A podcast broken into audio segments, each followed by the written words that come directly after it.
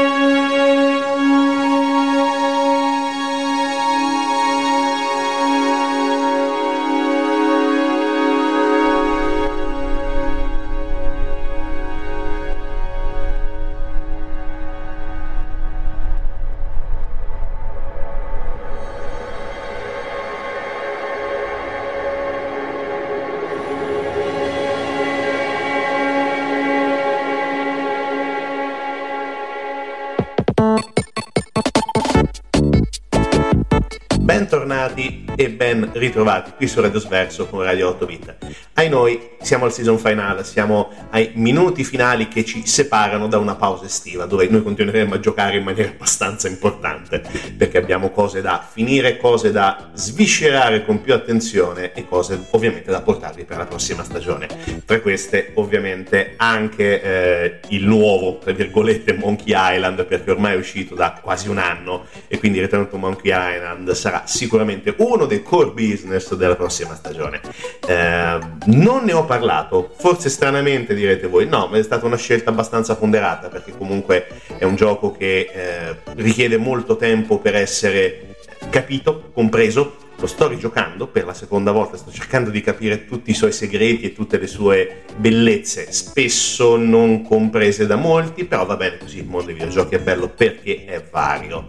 E tra questi giochi che abbiamo proposto durante la stagione, escludendo logicamente Return to Monkey Island, vorrei parlarne brevemente di un paio, almeno in questa piccola tranche. Il primo tra questi è ovviamente Spiritfarer. Gli abbiamo dedicato veramente tantissimo tempo perché è uno di quei giochi che meritano e devono essere conosciuti da tutti.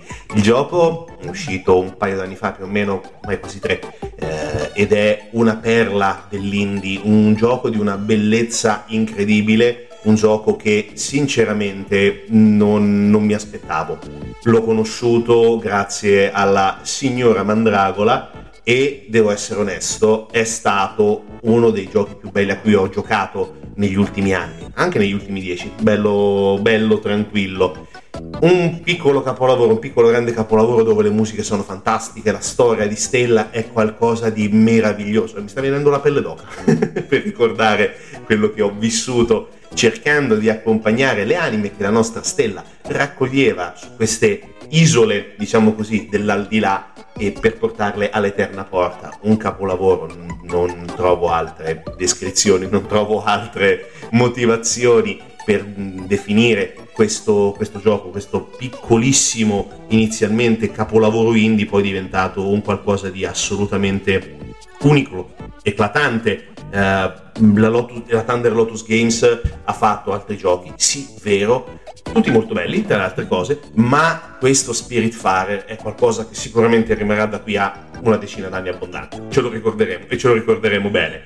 Altro gioco di cui brevemente voglio eh, non raccontare, però voglio legarlo un po' anche al mondo cinematografico, è il eh, quarto capitolo di Indiana Jones.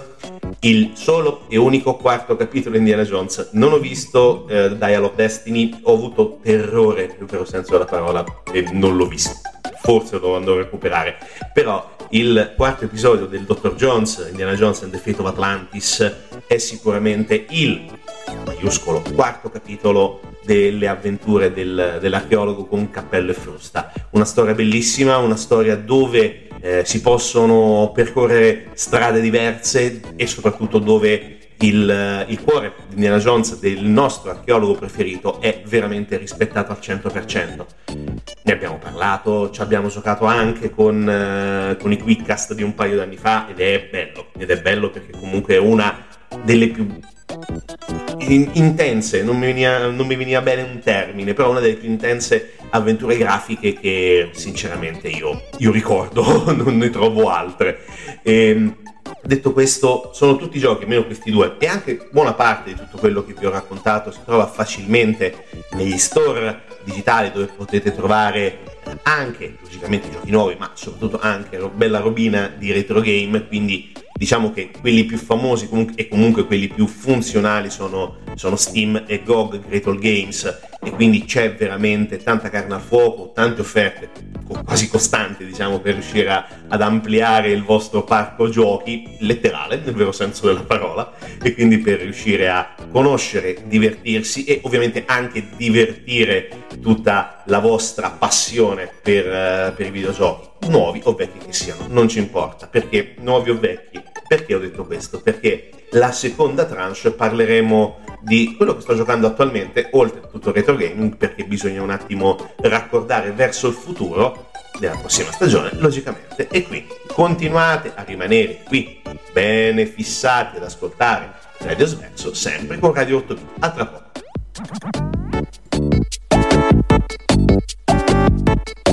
Thank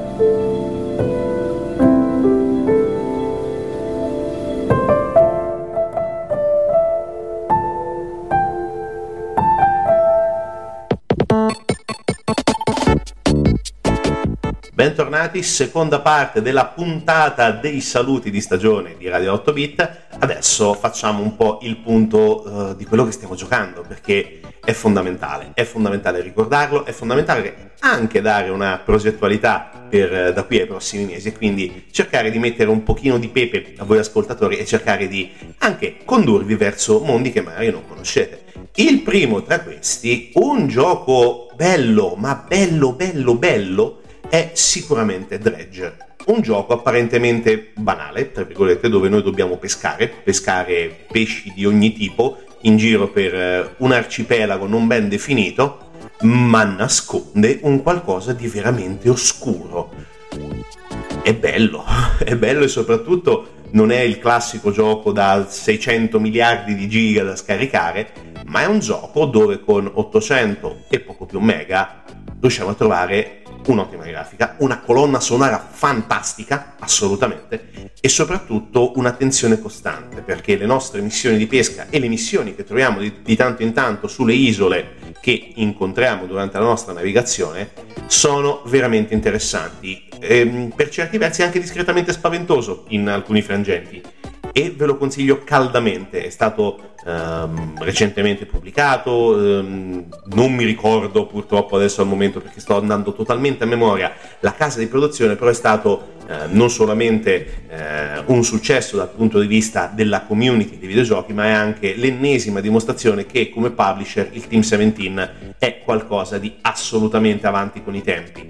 Uh, riesce a vedere giochi meravigliosi nonostante, diciamo così, eh, ci sono delle tra virgolette delle limitazioni, magari uno pensa a un gioco di pesca noioso, no, assolutamente, qui è tutto tranne che noioso, un gioco che sinceramente ne vale veramente la pena di possedere. È bello, è stato acclamato a livello di critica e devo essere onesto, giustissimamente. È un gioco che dovete giocare tanto, è, è stato fatto da Black Shark Games, mi sono ricordato adesso e non, eh, non, costa in maniera eccessiva. Lo trovate sia su Steam che su GOG, credo anche su Epic, però sinceramente lì non ho visto e vale la pena giocarci. Sono garantite almeno una trentina di ore eh, di gioco completo, poi ci sono le varie difficoltà, certamente, però consiglio, consiglio tantissimo. Altro gioco che stiamo esplorando, ai noi con un pochino di ritardo, è Cyberpunk. Eh, su Cyberpunk ne ho sentito di ogni, mm, dietro Cyberpunk c'è mm, diciamo tutto il mondo di GOG perché sono loro gli Deus Ex Machina di questo gioco veramente interessante. È bello, personalmente mi sta piacendo molto e ehm, Project Red nonostante le critiche iniziali ha fatto un buon lavoro nel recuperare il, il gioco e quindi da questo punto di vista secondo me è una, è una, bella sorpresa, una bella riscoperta anche per chi magari l'aveva comprato al day one e poi è rimasto deluso. Io vi invito, ritrovatelo, ri, riportatelo alla luce dal vostro disco rigido e giocateci perché è sinceramente qualcosa di assolutamente immersivo. È complesso, è complicato, sì, per certi versi è anche molto difficile in alcuni tratti eh, e quindi anche in questo caso è veramente da riscoprire e rigiocare. Adesso, pardon, sto uh, abbastanza a secco di gola, tra poco andremo a prenderci una birretta di sotto tra una, uh, tra una fase e l'altra e adesso sto giocando a quello che probabilmente è il gioco più atteso degli ultimi anni, oltre, ovvero Monkey Island, oltre a Monkey Island, logicamente, perché parliamo di Hogwarts Legacy. Hogwarts Legacy è stato per molto tempo criticato, ma in anticipo, eh, ma soprattutto per le dichiarazioni abbastanza discutibili di J.K. Rowling, la creatrice dell'universo di Harry Potter, con alcune dichiarazioni transfobiche, ok, hanno cercato di ammazzare in culla un gioco e sinceramente non capisco perché. Giustamente certe critiche dovevano essere fatte, potevano essere fatte, ma andare a ammazzare letteralmente il lavoro di uno studio che ha fatto veramente, veramente un lavoro assurdo per ricreare Hogwarts e tutti i suoi dintorni, hanno fatto qualcosa di meraviglioso. È un grandissimo gioco, è un, un'avventura nel vero senso della parola, è come Mm, è come giocare a Skyrim da un certo punto di vista, è vastissimo, è enorme. Giochi a Skyrim, ma o Elder Scroll 4 Oblivion, ma nell'universo di Harry Potter ed è bellissimo. Io personalmente sono stato eh, felicissimo di averlo acquistato e di, di giocarci, di, di, giocarci ancora tuttora. Sto grattando la superficie, non, non credo di aver fatto più del 30% di gioco, almeno a livello esplorativo, forse anche di meno. Sto andando avanti con la quest principale, ci sono un mare di side quest e soprattutto è divertente, è soprattutto divertente lanciare le maledizioni imperdonabili, quindi qualche crucio in giro verso i nemici per fargli del male fisico, divertentissimo. E poi soprattutto è anche bello riuscire a fare anche delle cose buone, tra le altre cose non c'è solamente la, la bellezza di una maledizione imperdonabili, ah c'è anche la Vada Kedavra, eh, tra le altre cose. E c'è anche la possibilità di salvare gli animali ed è bellissimo ed è un momento veramente bello perché poi dopo puoi anche eh, tenerli all'interno di un tuo, scusate il termine, piccolo zoo personale, però non vi dico altro, se avete visto qualcosa online o se ce l'avete, poi giustamente ci avete giocato e avete tratto le vostre conclusioni, però personalmente è un gioco che mi sta dando veramente un sacco di soddisfazioni e, ed è bello, bello, intenso, una bella storia e c'è soprattutto un momento uh, durante una missione dove ho sentito le vibes clamorose del, um, del film, soprattutto quando si parla della storia dei tre fratelli, dei, dei Doni della Morte, è stato fatto in maniera clamorosa dal punto di vista videoludico. È qualcosa di unico. Ve lo straconsiglio. Il prezzo è ancora altino, stiamo intorno ai 40-50 euro, però quando lo trovate a sconto, e non penso che mancheranno tanti mesi per i prossimi sconti su Steam, ne vale ogni singolo centesimo. Fatelo vostro e divertitevi. Ora andiamo oh, in pausa, tra virgolette, ora prendiamo una birretta di sotto e poi torniamo con, ai noi, l'ultima tranche perché anche in questo caso parliamo di qualcosa che arriverà tra un 20 giorni più o meno, quindi a tra poco con Radio 8 Bit.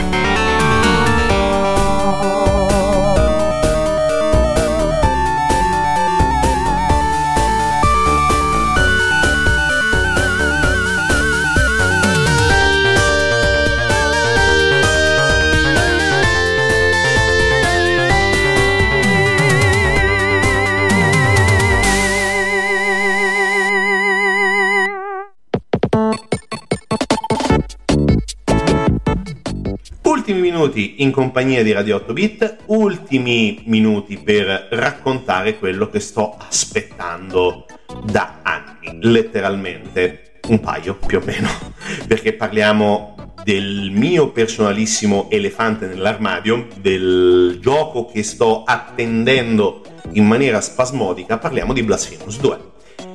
Eh sì, parliamo di Blasphemous 2, sta arrivando a brevissimo, intorno al 24-25 di agosto, c'è già in pre-order con un 10% di sconto, quindi vabbè, roba risibile, però chi se ne frega.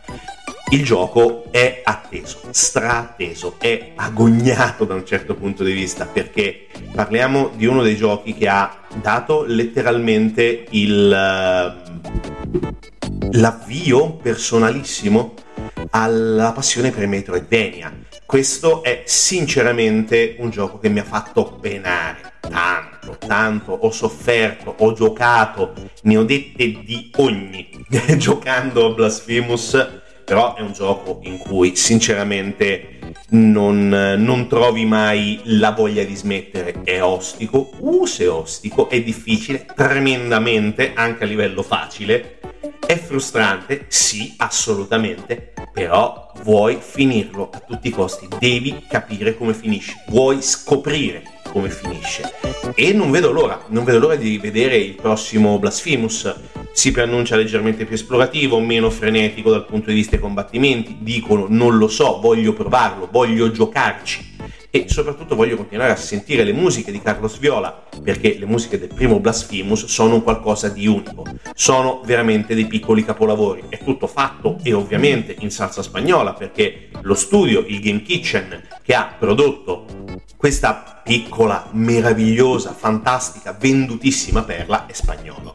Quindi logicamente noi troviamo un, uh, un cuore letteralmente pulsante di cultura spagnola dal punto di vista musicale e poi sono curioso anche di vedere cosa succede perché eh, sembra che il miracolo abbia avuto un figlio, giocateci e capirete cos'è il miracolo, bene? E voglio vedere co- come, come si evolve, dove va a parare, sono tremendamente curioso, sono tremendamente curioso e soprattutto sono anche eh, eh, al tempo stesso forse anche un poco preoccupato perché spero che non abbiano cambiato eccessivamente i comandi, hanno aggiunto un paio di cose molto interessanti, probabilmente ispirate da Hollow Knight. Ah, sto per iniziare a giocare anche a Hollow Knight, quindi fatemi gli auguri perché anche lì sarà veramente da morire malissimo con la frustrazione, però prometto che lo finisco, prometto che ci riesco e prometto che faremo una puntata l'anno prossimo quando lo finirò dopo probabilmente aver finito Blasphemous e dopo forse aver finito Hogwarts Legacy. Però va bene, faremo tutto, ve lo prometto.